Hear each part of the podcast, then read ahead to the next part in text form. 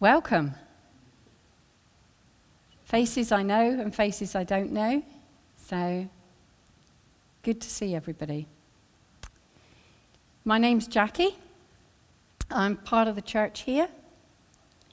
And today, it's an exciting day. Okay? Can we have a bit of excitement? Yes. Thank you. We are starting a new teaching series on Corinthians. Yes. So, it's so relevant in today's church as well. I struggled with the title, I will be honest, because when you're supposed to do the overview of something, you think, what can I call it? So I've simply called it Entering into Corinthians. There. So it only came to me last night when I was saying, God, help me. so God takes you to the last point sometimes, but. So, 1 Corinthians is one of the most practical books in the New Testament. And as I quite often say, I am a practical person. So, in setting the scene, I needed to know what to include and what to leave out. So 50 pages later, I realized it was too much. You'll be blessed to know I have cut it down quite a lot. Okay. So, what I want to do is talk about some of the cultural and historical issues that might impact our understanding of the book, who Paul was, where he'd come from, what his relationship was within the church of Corinth. Where does he feel the, why does he feel the need to write this letter to the church of Corinth?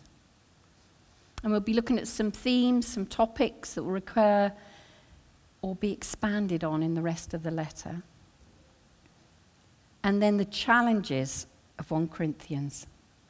And how do we as a church avoid the pitfalls of the Corinth church? What does it mean to be sanctified in Jesus and called to be saints? So, I've based this preach not on three points, but I've got four. There. I don't know whether I'm allowed that or not, but that's what I've got. Yeah, risky, isn't it? I felt it was okay when I was praying about it, so. I just want to pray before we start. Father, I just thank you for the time of worship this morning. Father, it was just so beautiful how we were focusing on you. And Father, we do want to just speak your name because you are at the center of our lives. And Father, I pray as I deliver this, Lord, that people would hear your heart in it. Not my good ideas and my thoughts, but yours. So, Father, I just give it to you. Thank you, Lord. Amen. So, some of the key cultural and historical contextual issues that might impact our understanding of the book is where I'll start. So let's start with Corinthian. It means a native or resident of Corinth. Corinthians were known for their wealth, and that was because they had a strategic location in Isthmus through which all the traffic had to pass en route to the Peloponnese, including messengers and traders. A lot of business took place. So it was a wealthy place to live. But along with the wealth came a lot of corruption. By the time Paul visited Corinth, it had become a thriving commercial center and was predominantly Roman in culture orientation. There was competition, patronage, consumerism, self promotion, and success. That shaped the ethos of the city. As I go through, you'll see some more cultural and historic relevance that will come out.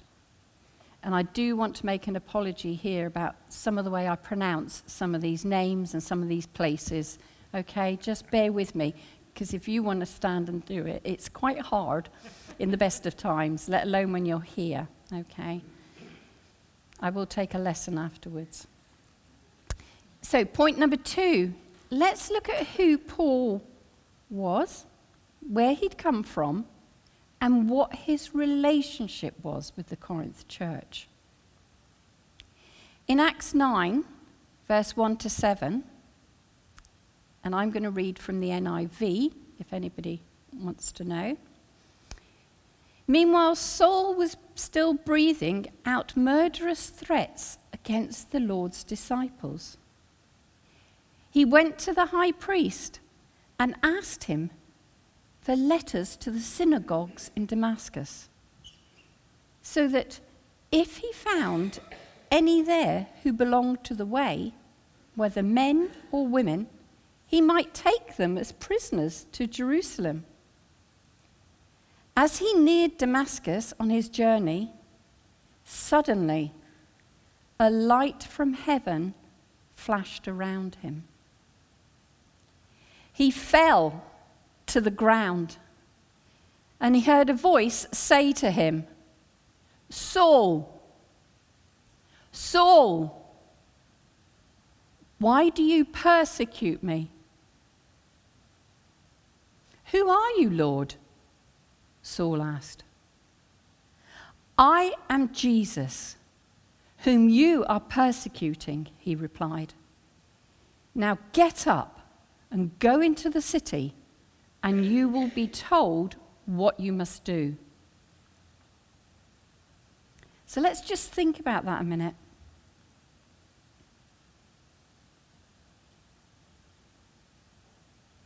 It tells us about Saul, who's later known as Paul, dramatic conversion. Initially, Paul was so against Christianity and its teaching that he actually persecuted Christians. Then, on one of his many journeys to capture Christians and put them in jail, he encountered the Lord Jesus in a great and blinding light. It wasn't just a flash like the lightning is when we get a thunderstorm. The light was so bright, it blinded him for three days. It was only when the Lord sent Ananias, who placed his hands on Saul's eyes, that Saul could see again. And at the same time, he was filled with the Holy Spirit. You may be familiar with how it's described like scales fell from Saul's eyes he got up and was baptized. Pretty dramatic. That was enough to make you stop and realize. And Paul realized suddenly perhaps there was a God. Paul was sought out by God to be an apostle to the Gentiles. You could say it was God's will for Paul to be an apostle. If we look at the word apostle, it means ambassador, a special messenger, delegate, or personally chosen representative of Jesus Christ. In this case, it also meant one sent with authority because Paul was sent with God's authority. Let's just look back at Acts 18, verse 1 to 18.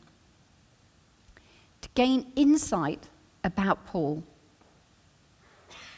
I'm not going to read it all, but I'm just going to summarize it. It tells us he'd arrived from Athens to Corinth. Now, according to Google Maps, it takes 29, 20, 17 hours, 29 minutes to walk. And it is 77.2 kilometres. So it's a fair distance. It gives us a brief account of the work Paul and his colleagues did in Corinth. His ministry in Corinth began when he met Aquila, who was Jewish, and his wife Priscilla. Both Paul and Aquila were tent makers by trade. Paul moved in with them, and they became business part- partners. This demonstrates to me that they built a trusting relationship. They grew to be friends, as well as worked in the same areas. And most of all, they wanted to teach God's word. So they had a lot in common. It goes on to tell us in Acts 18 4 to 7 that every Sabbath day, Paul spoke openly in the synagogue to the Jews and non Jews, persuading them to believe in Jesus. Some more friends, Silas and Timothy, also arrive from Macedonia to join him.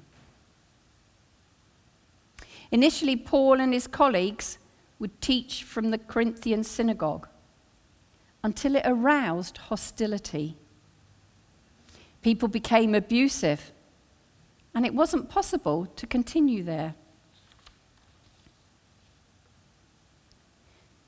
How many of us would have given up at that point? But Paul wasn't disturbed by it. It didn't stop him from declaring the gospel. He just simply moved next door to a house which belonged to Titus and housed a Christian community. Titus, it tells us, was a God fearing Gentile, a worshipper of God. In Acts 18, verse 8, we hear how successfully Paul teaching in the synagogue had been. Crispus, who was the synagogue president, his household, and many others heard, believed, and were baptized. Paul had a significant impact, many followers, due to his teaching.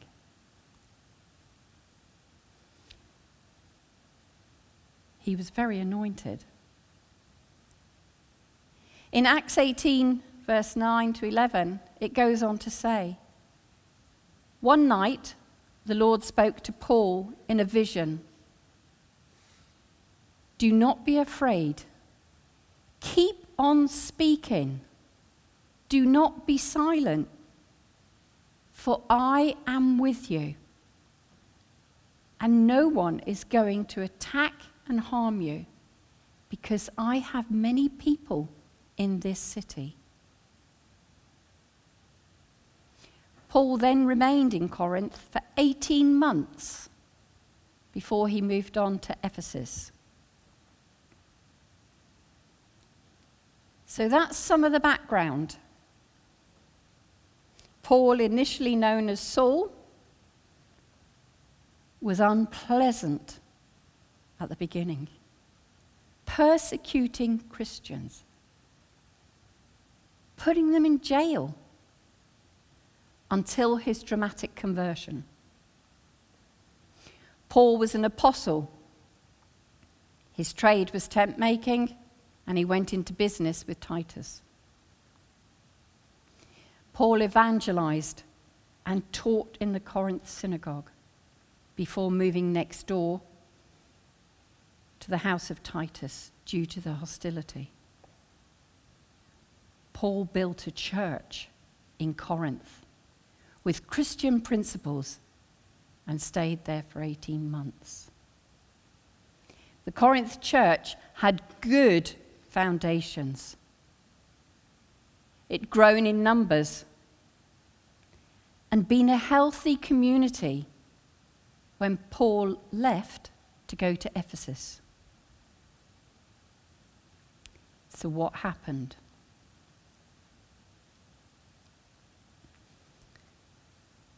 Let's just read 1 Corinthians 1, verse 1 to 9. I'm using the Amplified here. Paul called as an apostle, special messenger, personally chosen representative of Jesus Christ by the will of God, and our brother Sosthenes, to the church of God in Corinth, to those sanctified, set apart made holy in Christ Jesus, who are selected and called as saints, God's people.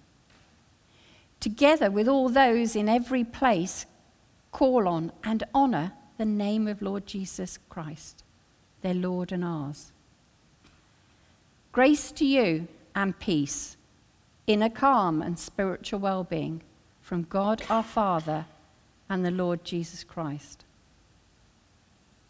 I thank my God always for you because of the grace of God which was given to you in Christ Jesus, so that in everything you were exceedingly enriched in Him, in all speech, empowered by spiritual gifts, and in all knowledge with insight into the faith. In this way, our testimony, our Christ, was confirmed and established in you so that you are not lacking in any spiritual gift which comes from the Holy Spirit. As you eagerly await with confident trust for the rev- revelation of our Lord Jesus Christ when he returns. And he will also confirm to you to the end, keeping you strong and free of accusation, so that you will be blameless and beyond reproach of the day of the return of our Lord Jesus Christ. God is faithful, He's reliable, trustworthy, and ever true to His promise. He can be depended on, and through Him, you'll be called into fellowship with His Son, Jesus Christ our Lord. There's an awful lot in that section. So I want to go on to point three. Where does Paul, why does Paul feel the need to write this letter to the church of Corinth? What are the themes and topics that will recur over the next few weeks?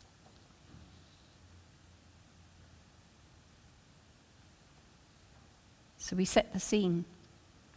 Paul was visited by some of Chloe's household Stephanas, Fortunus, and Acon. No, practice this one. Ac- ac- no, Dale, say it for me. Oh, Achaicus.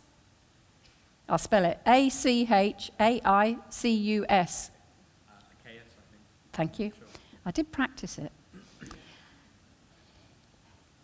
They travelled as delegates from Corinth to bring a gift to Paul a report of events within the congregation, which wasn't quite a gift, and questions from the church addressed to Paul. So Paul is writing to them because he's heard and been told that there are serious issues within the church involving wrong attitudes, wrong behaviors. He's also answering some of their questions that he'd received from them. He will call them to agree in their decision making by using love in all they do. I'm going to briefly look into those for a minute. But first, I want us to think about the way he starts his letter. My first thought was, how gracious is Paul? He's writing to the church that he knows he built, and he is just showing tremendous grace. He spent 18 months building this church. Any church leader will tell you setting up and leading a church is challenging and demanding work, not for the light hearted. And I suspect it was the same for Paul and involved blood, sweat, and tears. A church whose foundation was one of being sanctified, in other words, being dedicated, had been set apart and holy in Jesus Christ. How do you think Paul felt about the wrongdoings that were going on? Was he devastated? Was he heartbroken? Was he angry? Was he frustrated? Well, in his letter, in typical opening fashion, Paul's greeting begins with establishing his authority as one summoned by God and sent to give eyewitness testimony to the resurrection of Christ. Paul is thanking God for all he has done for the congregation of Corinth. Paul doesn't start with the pain it's caused him in hearing the wrongdoings, but graciously sharing that he is convinced their faith is genuine. Their grace is significant, considering the non Christian behavior in the Corinthian congregation. Paul corrects in the letter by grace. This local body is made holy by the work of Christ in redemption. He emphasizes that God has given them everything they need. He speaks with edification and assures them he calls them saints, God's people. Because they have given their lives to Christ, they have been sanctified. Let's just stop and think what being sanctified means, as this is key to our understanding.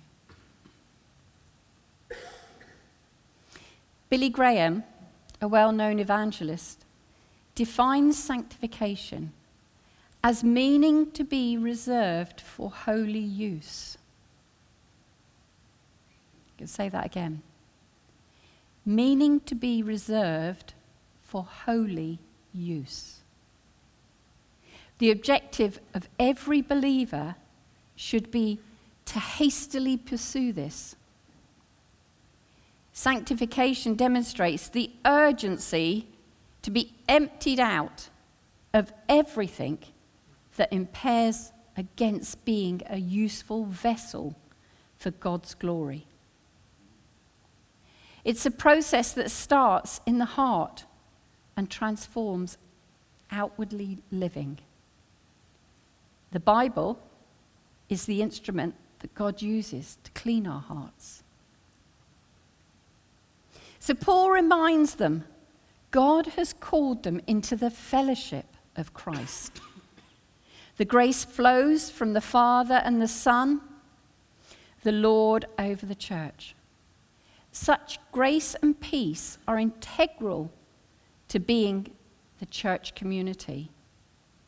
That God calls them to do the work of Christ in a world largely absent of peace and in need of God's grace.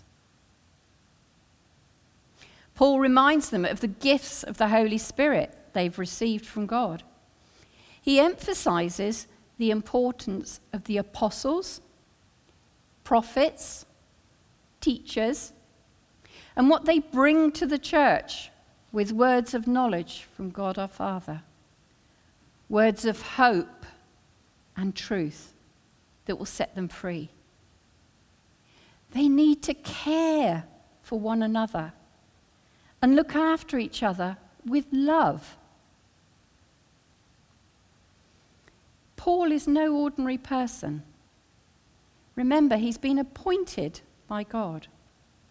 He is a person who's demonstrating God's love, grace, and is wanting to get alongside them so they see the division they are causing and how their behavior is destructive, no better than those non believers around them.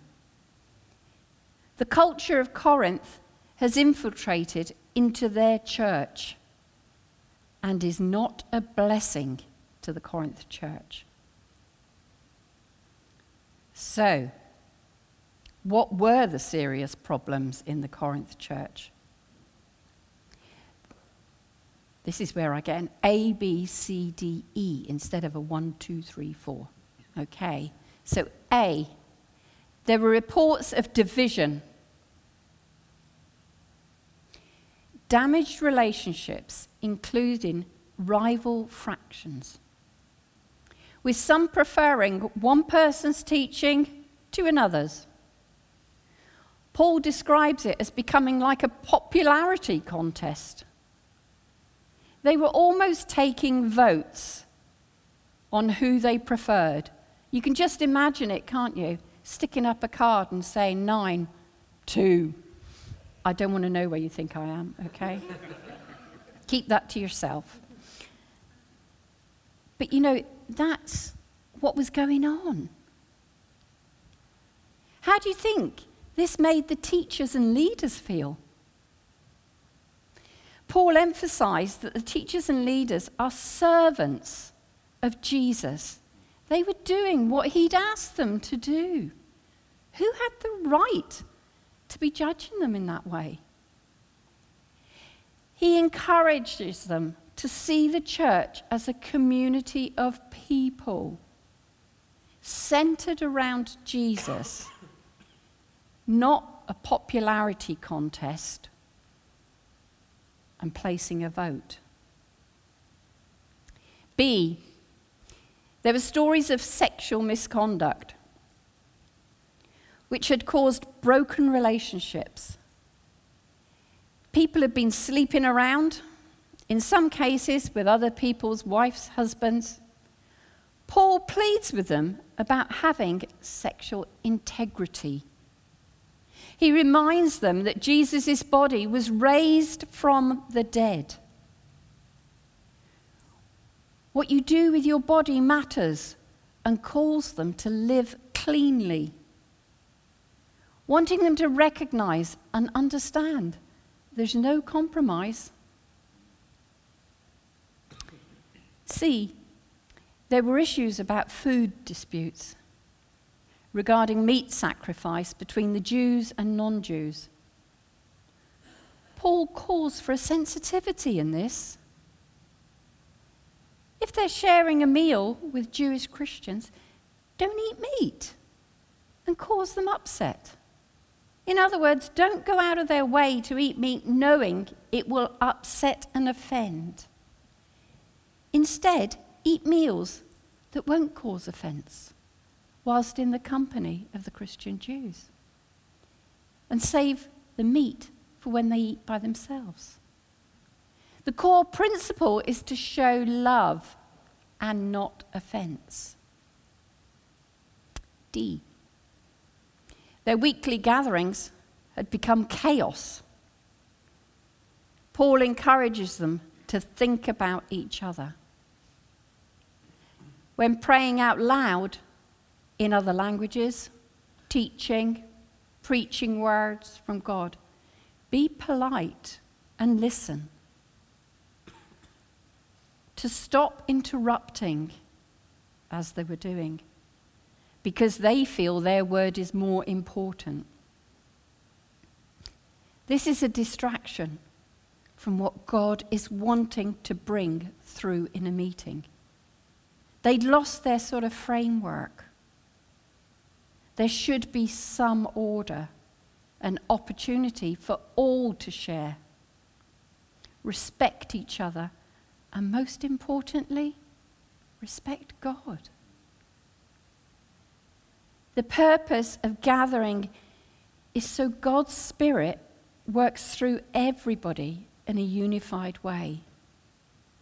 The Holy Spirit builds Christians up and demonstrates love, not pulls them down and be disrespectful. E. Paul talks about resurrection being indispensable. Jesus rose from the dead. He had victory over sin and death. It is a source of power for us now and is present. A promise of future hope for the whole world. It is through the resurrection we have a reason for unity around Jesus. I want to look at the challenges of 1 Corinthians and what suggestions we can do to avoid the pitfalls of the Corinth church. So, point four the challenges in 1 Corinthians. 1 Corinthians emphasizes the importance of God's death, of Christ's death on the cross and the resurrection. Paul specifically addresses division and how important it is be united with one another. God is faithful, has called us into communion with one another and with Christ. Jesus' life, death, and resurrection are what unifies us and allows us to live in hope. 1 Corinthians 10 16 to 17 and 11, Corinthians 11 23 to 34 explain the purpose, the importance, and the meaning of communion service, breaking of bread and taking of wine. Corinthians is clear about believing and worshipping one God. 1 Corinthians 10 19 to 22 in the NIV says, Do I mean then that food sacrificed to an idol is anything? Or that an idol is anything? No. But the sacrifices of pagans are offered to demons, not to God. And I do not want you to be participants with demons. You cannot drink the blood of the Lord and the cup of demons too. You cannot have a part in both the Lord's table and the table of demons. Are we trying to arouse the Lord's jealousy? Are we stronger than He? This is a clear message about the dangers of idolizing false gods.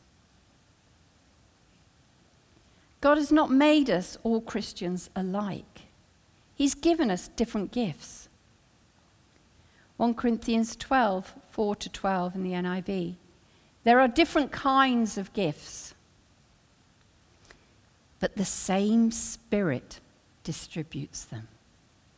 There's different kinds of service, but the same Lord. There are different kinds of working in all of them.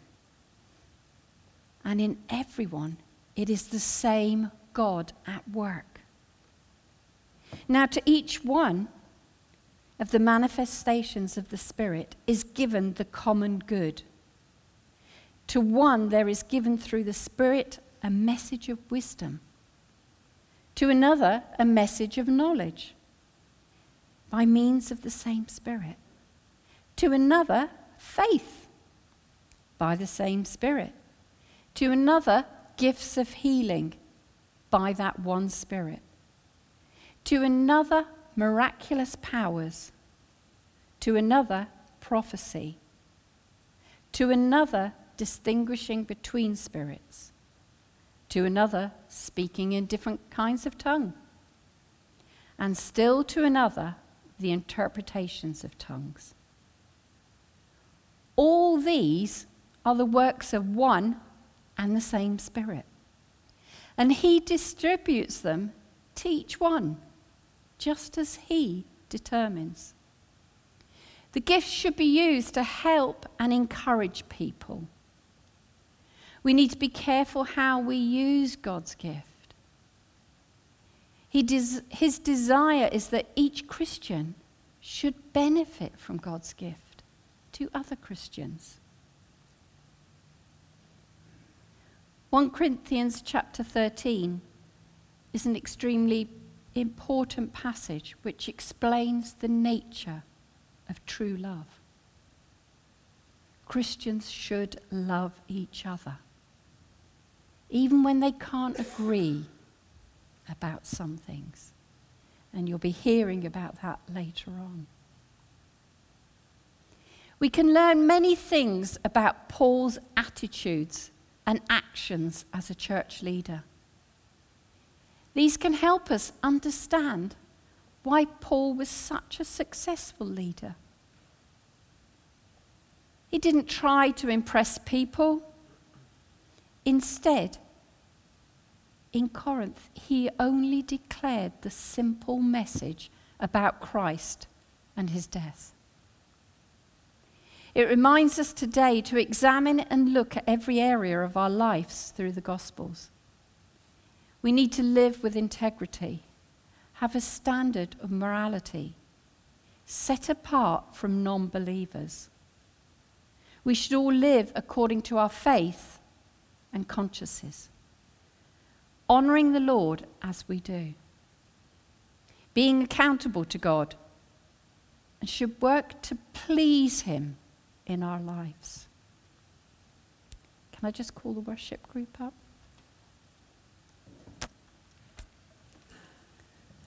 As I finish, let's just think about how do we, as a church, avoid the pitfalls of the Corinth church? And this is where it relates to today's church. I just want to say here I think we, as New Life Community Church, are an amazing church. Call us a group of people, call us a community of believers. It's an amazing place to belong to, amazing group. However, I know I continually have to work at different aspects of my Christian faith.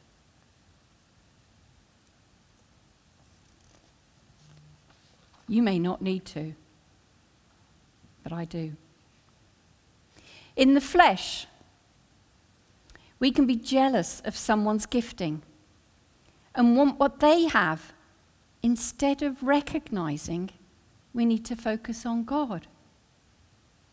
Build our own relationship with Him he will give us individual gifts to use within the church. And together, it strengthens the church community. If we see someone is popular within the church, do we encourage them and speak words of love? Or do we gossip about them and speak unpleasantly? to try to get others to dislike them. That's the popularity contest that there was in Corinth.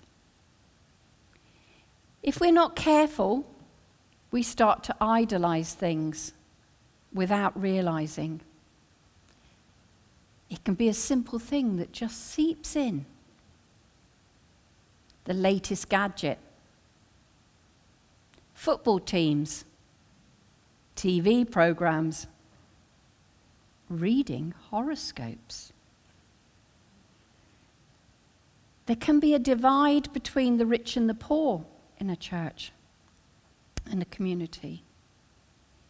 Do we make sure we share what we have with those around us who are in need? They probably didn't have food banks in Corinth like we have. When we do our weekly shop, do we think about getting extra so that we can give to the food bank? What a great way to share in our community today. Michelle has even made it easier. She tells us to bring our food and she'll take it. How good is that? Do we support our community? We're blessed with groups such as Little Buds, Younger for Longer, building the relationship now with the food bank. Are there more things that we can be doing in the community to serve? If we see someone by themselves at church, do we try to come alongside them and help them to integrate, or do we ignore them? Similarly, if we see someone hurting and upset, do we listen to them? Ask if there is anything we can do? Offer to pray for them? Or do we carry on speaking to our friends and ignore them? And they go home feeling sad and unloved. I don't think we do in this church. I think we're really good for looking out for new people coming in. And that's a gifting. We need to be mindful, though, of not getting complacent or proud of what has been built in New Life Community Church. The leadership are amazing. Dale's not paid me, by the way. They lead by example.